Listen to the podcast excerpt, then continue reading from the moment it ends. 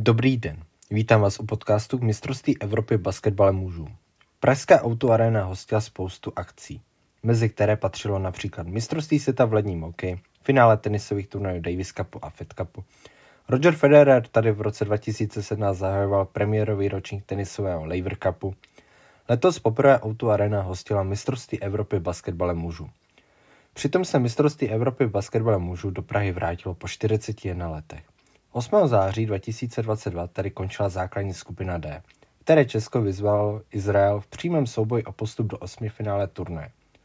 Rozhodně to byly velké nervy. Ale čeští basketbalisté zápas velkým D a v náročném souboji dosko přetlačil Izrael 88-77 a výhrou si zajistili postup do osmi finále Eurobasketu.